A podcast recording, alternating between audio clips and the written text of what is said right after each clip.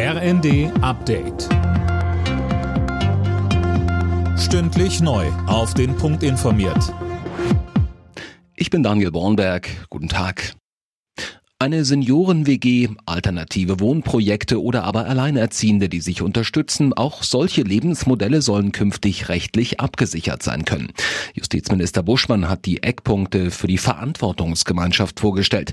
Da geht es beispielsweise um Vertretungsfragen, auch wenn man nicht verwandt oder verheiratet ist. Buschmann sagt, es ist gut, dass wir in einer Zeit, in der sehr viele ältere Menschen möglichst lange selbstständig leben wollen und in einer Gesellschaft, wo häufig auch die klassische Familie sehr weit voneinander entfernt wohnt, dass es hier neue Möglichkeiten gibt. Ich glaube, das tut unserer Gesellschaft gut und deshalb glaube ich, das ist ein guter Fortschritt.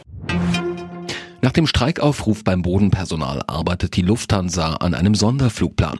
Sie geht davon aus, dass mehr als 100.000 Passagiere betroffen sein werden. Für übermorgen hat Verdi an den Flughäfen Frankfurt, Hamburg, München, Berlin und Düsseldorf zum Warnstreik aufgerufen.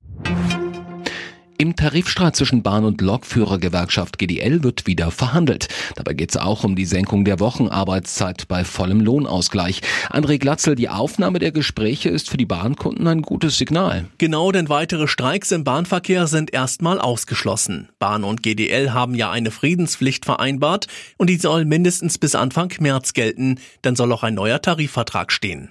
Die GDL fordert ja neben der Arbeitszeitsenkung auch mehr Lohn und eine Inflationsaus Ausgleichsprämie. Letzteres hat die Bahn bereits zum Teil angekündigt. Noch im März sollen 1500 Euro an die Beschäftigten fließen.